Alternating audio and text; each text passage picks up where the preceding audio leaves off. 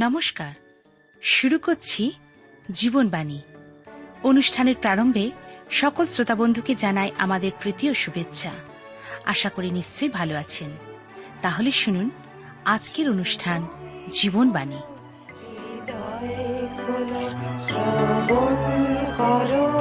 জীবন।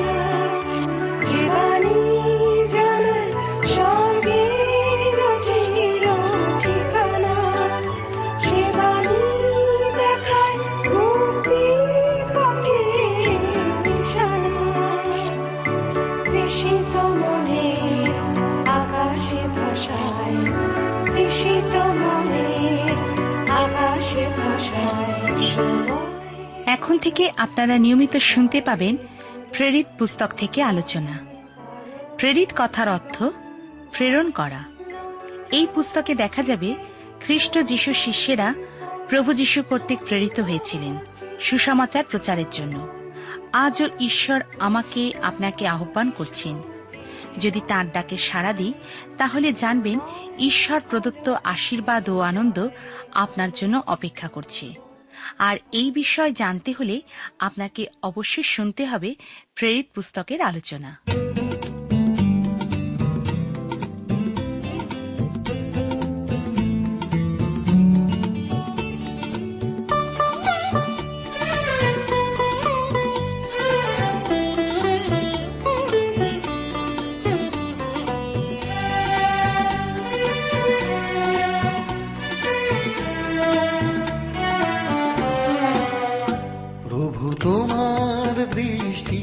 সতত আমার ঘিরে থাকে। আমি হারাই না পথ, চলতি পথের কোনো বাকে। প্রভু, তোমার দৃষ্টি সতত আমার ঘিরে থাকে। আমি হারাই না পথ, চলতি পথের কোনো বাকে। প্রভু, তোমার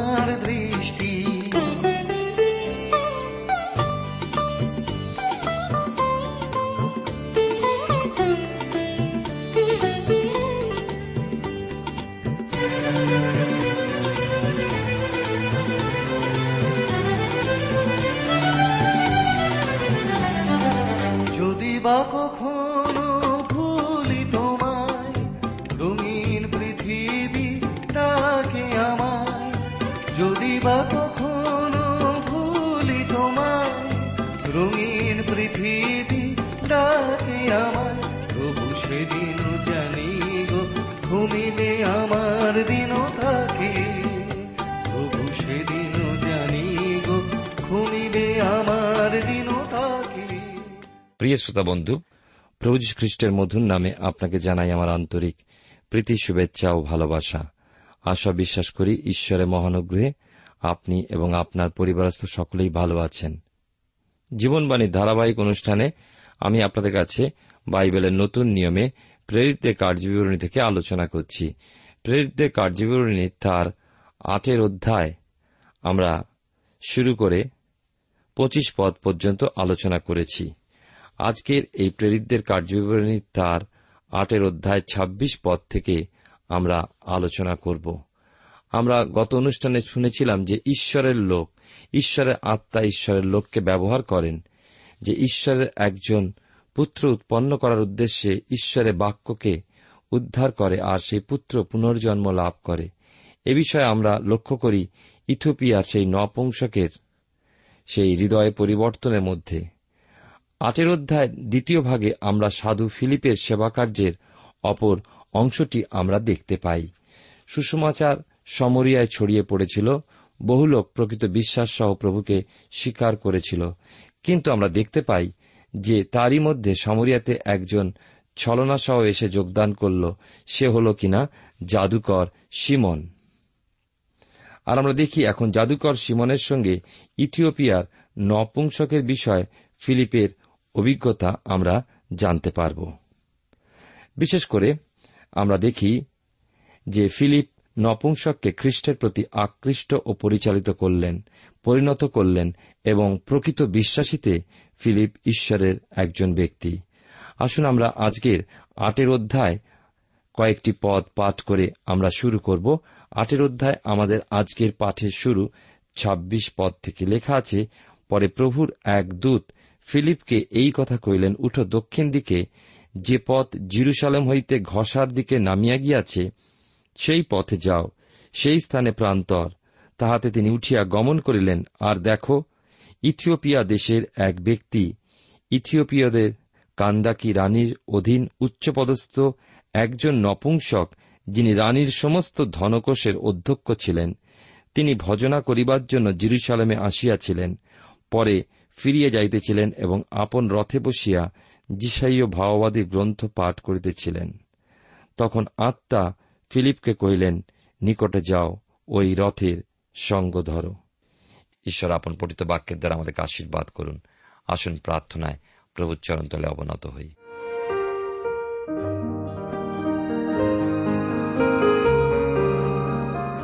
প্রেমা পিতা, ঈশ্বর, তোমার পবিত্র নামে ধন্যবাদ করি এই সুন্দর সময় সুযোগের জন্য। তোমার ধন্যবাদই তোমার অপূর্ব উপস্থিতি আমাদের মধ্যে রয়েছে। আমরা যখন তোমার চরণতলে এসেছি, আমাদের আপন আপন পাপ, অপরাধ, অযোগ্যতা, অধার্মিকতা তোমার কাছে স্বীকার করি। তুমি তোমার প্রিয় পুত্র প্রভুযশুর রক্তে আমাদেরকে নবায়িত করো। তোমার বাক্য শোনবার মতন হৃদয় তুমি আমাদেরকে দান করো। তোমার বাক্যের মধ্যে দিয়ে আমাদের সঙ্গে কথা বলো। আমাদের প্রত্যেক শ্রোতা বন্ধুর জন্য প্রার্থনা করি, যারা নিয়মিত এই অনুষ্ঠান শুনে তোমার আশীর্বাদ লাভ করেছেন, যাদের সঙ্গে তুমি কথা বলে চলেছ, যারা অসুস্থ, পীড়িত, রোগাগ্রস্ত, তাদের জন্য প্রার্থনা করি, তোমার আরোগ্যতার হস্ত তুমি তাদের প্রতি বিস্তার করো, তোমার মহিমা দেখতে তুমি সাহায্য করো। যারা বৃদ্ধ, বৃদ্ধা হয়েছেন তাদের জন্য বিশেষ প্রার্থনা করি, তুমি শক্তিযুক্ত করো, সাহসযুক্ত করো, এবং আজকের তোমার বাক্য আমাদের প্রত্যেকের সঙ্গে কথা বলুক। তুমি আমাদের সঙ্গে থাকো, আমাদের দেশকে আশীর্বাদ করো, দেশ নেতাদেরকে আশীর্বাদ করো। ধন্যবাদের সঙ্গে প্রার্থনা, তোমার যিশু নামে চাইলাম, তুমি দয়া করে শ্রবণ ও গ্রাহ্য করো। আমেন।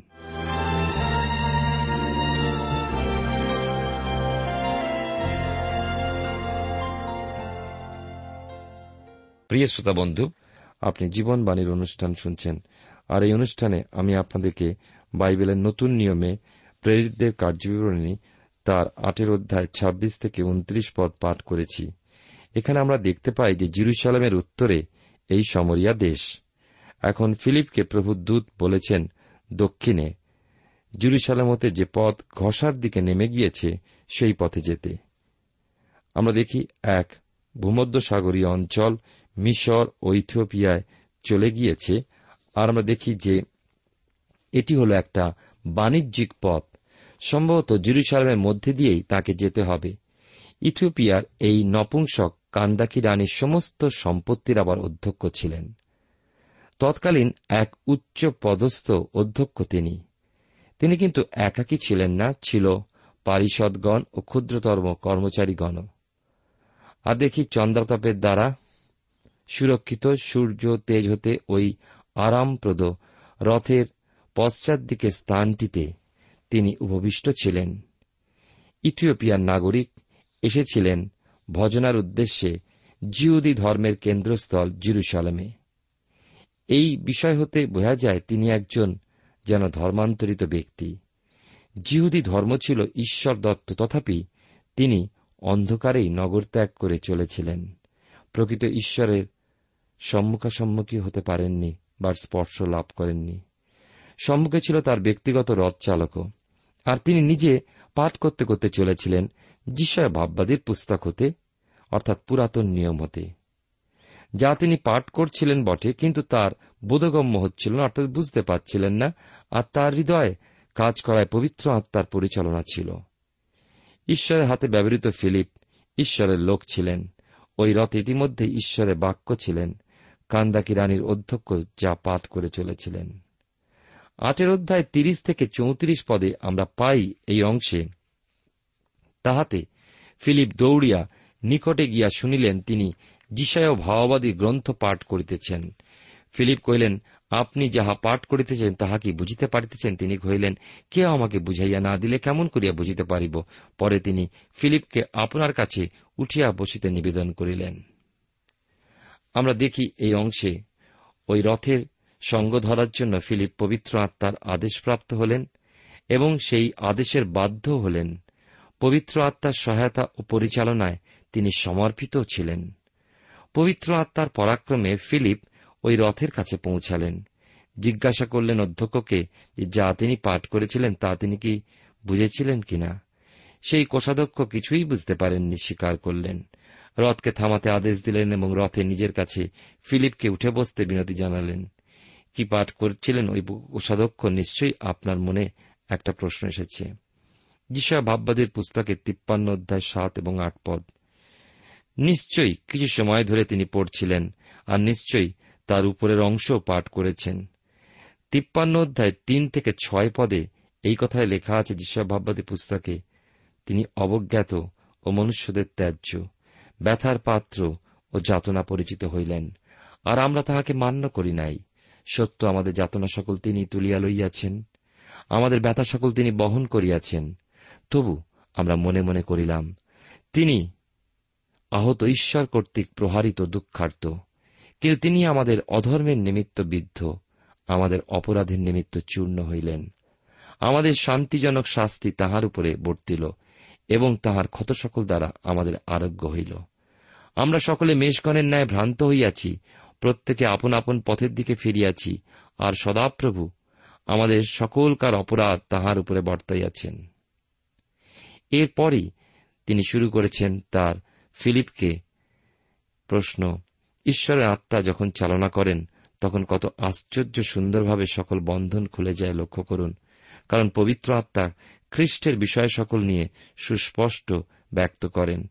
পঁয়ত্রিশ থেকে সাঁত্রিশ পদে প্রেরিত তার আটের অধ্যায় আমরা পাই, পবিত্র আত্মা ঈশ্বরের বাক্যকে ব্যবহার করেছিলেন।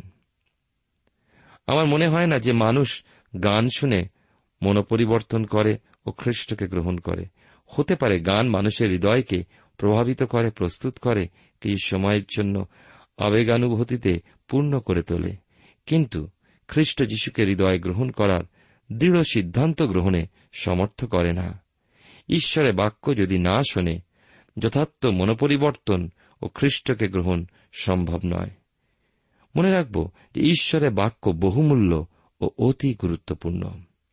সিমন পিতর, যাকে ঈশ্বর বহু জনসমষ্টির মধ্যে আশ্চর্যভাবে ব্যবহার করেছিলেন। তার মাধ্যমে ঈশ্বর এই বিষয় সুস্পষ্ট তুলে ধরেছেন যে একজন মানুষের পরিত্রাণ প্রাপ্তিতে ঈশ্বরের বাক্য কি অন্তরঙ্গভাবেই না জড়িত।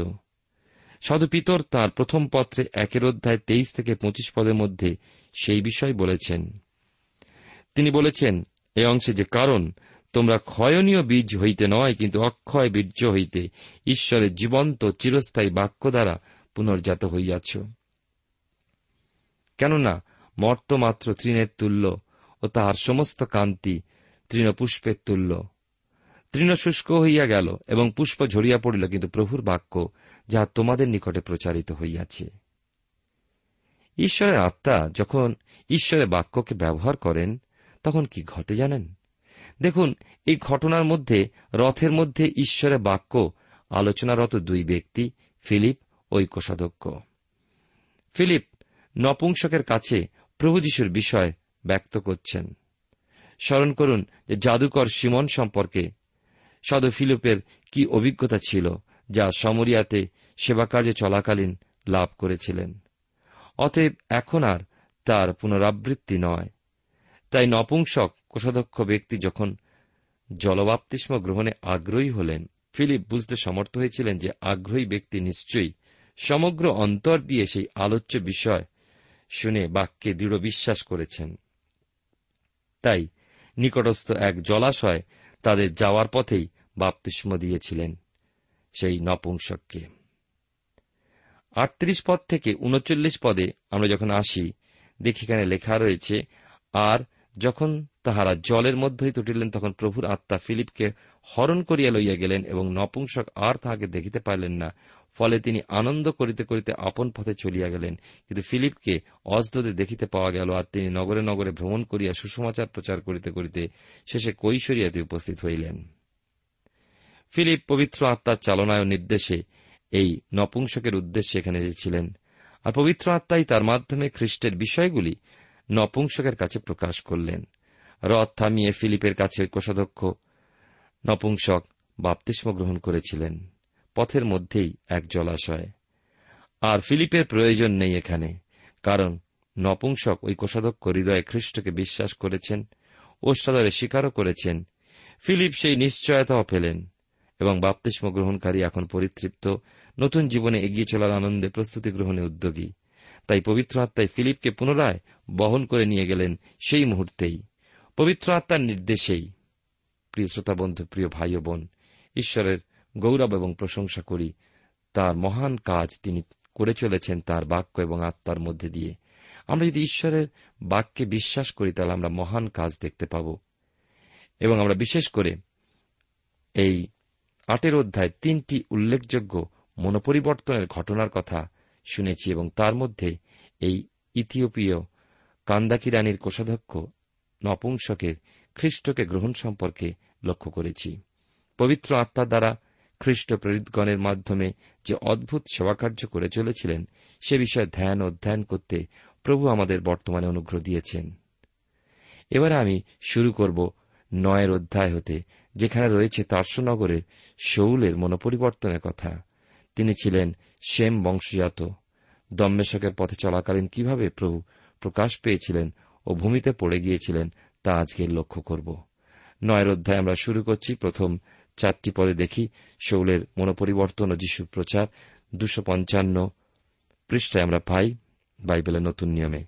শৌল তখনও প্রভু শিষ্যদের বিরুদ্ধে ভয় প্রদর্শন হত্যার নিঃশ্বাস টানিতেছিলেন তিনি মহাজাজকের নিকটে গিয়া দম্মেশকস্থ সমাজ সকলের প্রতি পত্র যাচনা করিলেন যেন সেই পথাবলম্বী পুরুষ ও স্ত্রী যে সমস্ত লোককে পান তাহাদিকে বাঁধিয়া জিরুসালামে আনিতে পারেন। পরে তিনি যাইতে যাইতে দম্মেশকরের নিকটে উপস্থিত হইলেন। তখন হঠাৎ আকাশ হইতে আলোক তাহার চারিদিকে চমকিয়া উঠিল। তাহাতে তিনি ভূমিতে পড়িয়া শুনিলেন, তাহার প্রতি এই বাণী হইতেছে, শৌল শৌল, কেন আমাকে তাড়না করিতেছ? আমরা দেখি যে জিরুসালামের চারিদিকে যখন খ্রিস্ট বিশ্বাসী ও প্রেরিতগণের উপরে নিগ্রহ তাড়না ছড়িয়ে পড়েছিল, মণ্ডলী তখন গুপ্তভাবে কাজ করে চলেছিল। প্রেরিতগণ ছিলেন জিরুসালামে এবং অনেকে বিক্ষিপ্তভাবে চারিদিকে ছড়িয়ে ছিটিয়ে পড়েছিল। সমরিয়ায় পাই ফিলিপকে ভূমধ্যসাগরী উপকূলে ও তাকে কার্যরত দেখা যায়। স্তিফানকে প্রস্তারাঘাতে ইতিমধ্যেই বধ করা হয়েছে। আর প্রভু যিশুর সেই ঘৃণাকারী পৌল খ্রিস্ট বিশ্বাসীদের প্রতি এই তাড়নার দায়িত্ব গ্রহণে বিশেষ উদ্যোগী তা লক্ষ্য করা যায়। কীভাবে তাদের নির্মূল করা যায় এ বিষয়ে শৌল ভারপ্রাপ্ত প্রেরিতদের কার্যবিবরণ পুস্তকে দুবার বিষয়টি সাধু পৌল বিবৃত করেছেন। বাস্তবিক তার মনোপরিবর্তনের বিষয়ে বলতে তিনি কখনো ক্লান্তি বোধ করেননি। পুনরায় পাই ফিলিপিদের প্রতি পত্রে, আগ্রিপর সামনে তার জীবনের সাক্ষ্য তুলে ধরায়।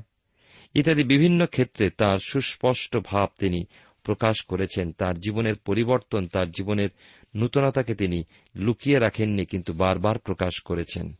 আমরা অনেক সময় সাক্ষ্য দিতে লজ্জা পাই তার কারণ আমাদের জীবনের সেই নূতনতা, ঈশ্বরের আশীর্বাদ, উপলব্ধি সম্পর্কে আমাদের অভিজ্ঞতা খুবই কম। তাই আজকের বিশেষ করে আমরা প্রেরিতদের কার্যবিবরণ তার নয়ের অধ্যায় পাঁচ থেকে সাত পদে দেখি যে শৌলের অজ্ঞতা। লক্ষ্য করুন, পাঁচ থেকে সাত পদে এইখানে লেখা আছে, বলা হয়েছে, তিনি কহিলেন, প্রভু, আপনি কে? প্রভু কহিলেন, আমি যিশু, যাহাকে তুমি তাড়না করিতেছ। কিন্তু উঠো, নগরে প্রবেশ করো। তোমাকে কি করিতে হইবে তাহা বলা যাইবে। আর তাহা সহপতিকেরা অবাক হইয়া দাঁড়াইয়া রহিল, তাহারা ওই বাণী শুনিল বটে, কিন্তু কাহাকেও দেখিতে পাইল না। আমরা দেখতে পাই, বিশেষ করে যে তিনি একজন বিশিষ্ট ব্যক্তি ছিলেন নিশ্চয়ই। শ্রেষ্ঠ গ্রিক বিশ্ববিদ্যালয় হইতে উত্তীর্ণ বিশিষ্ট ধর্মগুরু গমলিয়ালের কাছে শিক্ষাপ্রাপ্ত পণ্ডিত ব্যক্তি ছিলেন। জিউদি ধর্মের বিশেষ অনুশীলন প্রাপ্ত অথচ প্রভু যীশু খ্রিস্টকে জানেননি। তাই সেই অদ্ভুত জ্যোতির আঘাতে তিনি ভূমিতে পড়ে গিয়ে যখন প্রভুর হতে বাণী শুনেছিলেন, তখন প্রশ্ন করেছিলেন, প্রভু, আপনি কে? প্রিয় শ্রোতা বন্ধু, প্রিয় ভাই বোন, প্রভু যীশু খ্রিস্টকে জানা হল জীবন। না, শৌল তাকে জানেননি, তার পরিচয় পাননি, তাই প্রকৃত জীবনও পাননি। দম্মেশকের পথের ধুলোয় পতিত শৌল, এক উল্লেখযোগ্য রূপান্তর। প্রভুর বাণী শোনা মাত্রই পতিত অবস্থায় তিনি তৎক্ষণাৎ তাঁর সেই পরিবর্তনকে প্রকাশ করেছেন। প্রভু যীশুকে ঘৃণাকারী শৌল প্রভুর বিরুদ্ধে যা কিছু করণীয় করতে যিনি প্রস্তুত উদ্যোগী ছিলেন, সেই শৌল প্রশ্নের মধ্যে স্বীকার করে বললেন, প্রভু? শুধু তাই নয়, তার বক্তব্যের মধ্যে যেন তিনি প্রকাশ করে দিয়েছেন যে প্রভু তাকে যা করতে বলেন তিনি তা করতে প্রস্তুত। প্রভুর আদেশ পালনের জন্য যেন শৌল সমর্পিত। শৌল পূর্ণরূপে পরিবর্তিত। মথিলিখিত সুষমাচারের সাতের অধ্যায় কুড়ি পদে পড়ি, অতএব তোমরা উহাদের ফল দ্বারাই উহাদিওকে চিনিতে পারিবে। অবশ্যই তার মধ্যে কিছু ঘটেছিল, তার আমূল পরিবর্তন। আপনি কি বলবেন, একটা দ্বন্দ্ব চলেছিল, কোন দ্বিধা? না। যা লেখা আছে সে সকলই দিবালোকের মতো সুস্পষ্ট সংঘটিত। কেননা, সহপতিকদের বিষয় বলা হয়েছে যে তারা ওই বাণী শুনেছিল বটে, কিন্তু কাউকে দেখেনি, দেখতে পায়নি। তাদের দর্শনদানের জন্য কেউ ছিলেন না সেখানে। তারা অবাক হয়ে গিয়েছিল। আমরা এই বিষয় আরও সুস্পষ্ট, বিশদভাবে পাব এই পুস্তকের বাইশ ও ছাব্বিশের অধ্যায়। এবং আমরা দেখি নয়ের অধ্যায় আট থেকে বারো পদে সেই জ্যোতির্ময়ের জ্যোতি তার জাগতিক দৃষ্টিকে অন্ধীভূত করে দিয়েছিল। মনে হয় তার আভ্যন্তরীণ দৃষ্টিশক্তিকে নূতন এবং আরও প্রখর করে তোলার জন্য। তার্সনগরের বিশিষ্ট পণ্ডিত দুঃসাহসী শৌল এই জ্যোতির আঘাতে নিজের দৃষ্টিশক্তি হারিয়ে ফেললেন, হতবুদ্ধি হয়ে গিয়েছিলেন। এই মনোপরিবর্তনের অবস্থায় কেউ লাফিয়ে ওঠেন, কেউ বা আনন্দে চিৎকার করে ওঠেন। তার্সনগরের শৌল সে সমস্ত কিছুই করলেন না। তিনি যেমন হতবুদ্ধি হয়ে গিয়েছিলেন, তেমন কেউ কখনো হয়েছেন বলে জানি না। দম্মেশাকে ওই তিন দিনের মধ্যে যদি তাঁর সঙ্গে সাক্ষাতের সুযোগ হতো আমাদের, জিজ্ঞাসা করতাম, তার এই অনুভবের বিষয় যে কি ঘটেছিল সেদিন তোমার? তার উত্তর শুনতে পেতেন, আমি জানি না। কিন্তু তিনি সেই জ্যোতির্ময়ের অনুসন্ধান করে চললেন নিজ অন্তরে। তার্সনগরের শৌল, সেই নামি দামি পণ্ডিত ও খ্রিস্টের একান্ত বিরোধী ব্যক্তিটি দৃষ্টিহীন। ও হতবুদ্ধি অবস্থায় পড়েছিলেন, যেন একান্তই নিরুপায়, অবলম্বনহীন। কিন্তু না, এই যে ঈশ্বরের পরিকল্পনা, জগৎপত্তনের পূর্বাবধি, তাঁর পরিকল্পনা রূপায়িত হতেই হবে। শৌল আছেন ঈশ্বরের দৃষ্টিপথের মধ্যে, তাই ঈশ্বরের আত্মা পরাক্রম সহ এলেন, অননীয় নামে আর এক ব্যক্তির মধ্যে দিয়ে পাঠালেন তাকে তার্সনগরে শৌলের কাছে। আমরা দেখি প্রেরিত তার নয় অধ্যায় তেরো থেকে ষোলো পদে ঈশ্বর দুটি কারণ দেখিয়েছেন শৌলকে আহ্বান করার পশ্চাতে। দুটি বিষয়ে শৌল ঈশ্বরের নির্বাচিত। প্রথমত, প্রভু যিশুর নাম তাকে বহন করতে হবে। শিষ্যদের ন্যায় সাক্ষ্য হিসাবে তিনি আহুত নহেন। প্রভু যিশুর সমসাময়িক এই শৌল প্রভু যিশুর ক্রুশীয় মৃত্যু দেখে থাকবেন নিশ্চয়ই, কিন্তু তার মাংসবাসের কালে তিনি প্রভুর সঙ্গে গমনাগমন করেননি বা চলাফেরা করেননি। শুধুমাত্র দম্মেশকের পথে সাক্ষাতের পূর্বে প্রভু যিশুকে শৌল জানেননি, প্রভুকে জানবার, চিনবার, দেখবার আগ্রহ শৌল মনে কখনো পোষণও করেননি, অথচ এখন তাকে বহন করতে হবে। প্রভু যিশুর নাম, যার নাম তার কাছে এতদিন ছিল ঘৃণাহ, তুচ্ছ, উপেক্ষণীয়। প্রিয় শ্রোতা বন্ধু, আজও ওই মধুনাম সুদাময় খ্রিস্ট নাম বহন করতে হবে আপনাকে এবং আমাকে। তিনটি বিভিন্ন শ্রেণির কাছে শৌলকে, অর্থাৎ যিনি পরিবর্তিত জীবনে পৌল নামে আখ্যাত প্রভুর নাম বহন করতে হবে। সেই তিন শ্রেণি হল পরজাতীয়, রাজগণ ও ইসরায়েল সন্তানগণ। তালিকার প্রথমেই রয়েছে পরজাতীয়দের নাম, জাতিগণ। জাতিগণের কাছে পৌল ঈশ্বর মনোনীত, বিশিষ্ট, প্রেরিত। রাজগণের কাছে নিশ্চয়ই রাজগণের মধ্যে রাজা নিরোর নাম যুক্ত আছে। এরপর ইসরায়েল জাতিরও কাছে।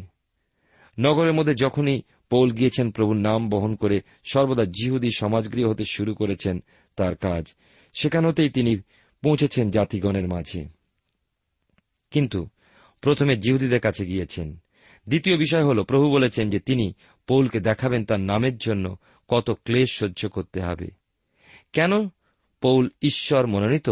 কেনই বা তিনি শৌল হতে পৌল নামে আখ্যাত হবেন? কারণ তাকে প্রভু যীশু খ্রিস্টের জন্য ক্লেশ ভোগ করতে হবে। মনোপরিবর্তনের জন্য প্রয়োজন ঈশ্বরের ব্যক্তির মাধ্যমে পবিত্র আত্মার দ্বারা ঈশ্বরের বাক্য শ্রবণ নপুংসক সেই ইথিওপিয়া কোষাধ্যক্ষের জীবনে তাই প্রয়োজন হয়েছিল ফিলিপের। প্রভু যীশু পবিত্র আত্মা সম্পর্কে কি যে বলেছিলেন, আসুন তা পুনরায় স্মরণ করি, যা জোহন লিখিত সুষমাচারের ষোলো অধ্যায় চোদ্দ পনেরো পদে পাই। তিনি আমাকে মহিমান্বিত করিবেন, কেননা যাহা আমার তাহাই লইয়া তোমাদিওকে জানাইবেন। পিতার যাহা যা আছে সকলই আমার এই জন্য বলিলাম, যাহা আমার, তিনি তাহাই লইয়া থাকেন ও তোমাদিকে জানাইবেন। শিষ্যদের পরিত্যাগ করে চলে যাওয়ার পূর্বে শিষ্যদের জানিয়েছিলেন, প্রভু যে তিনি তাদেরকে অনাথ করে রেখে যাবেন না। তাই এই পবিত্র আত্মার প্রতিশ্রুতি তিনি দিয়ে গিয়েছিলেন। এখন আমাদের পুনরুত্থিত প্রভু যীশুকে দেখতে পবিত্র আত্মার শৌলের দৃষ্টি খুলে গিয়েছিল এবং সেই পবিত্র আত্মাই খুলে দিয়েছিলেন। ব্যক্তিগতভাবে প্রভু শৌলের সম্মুখে উপস্থিত হলেন ও তার সঙ্গে সাক্ষাৎ করলেন। পবিত্র আত্মার পরাক্রমে সেখানে পুরোপুরি কার্যকারী ছিলেন।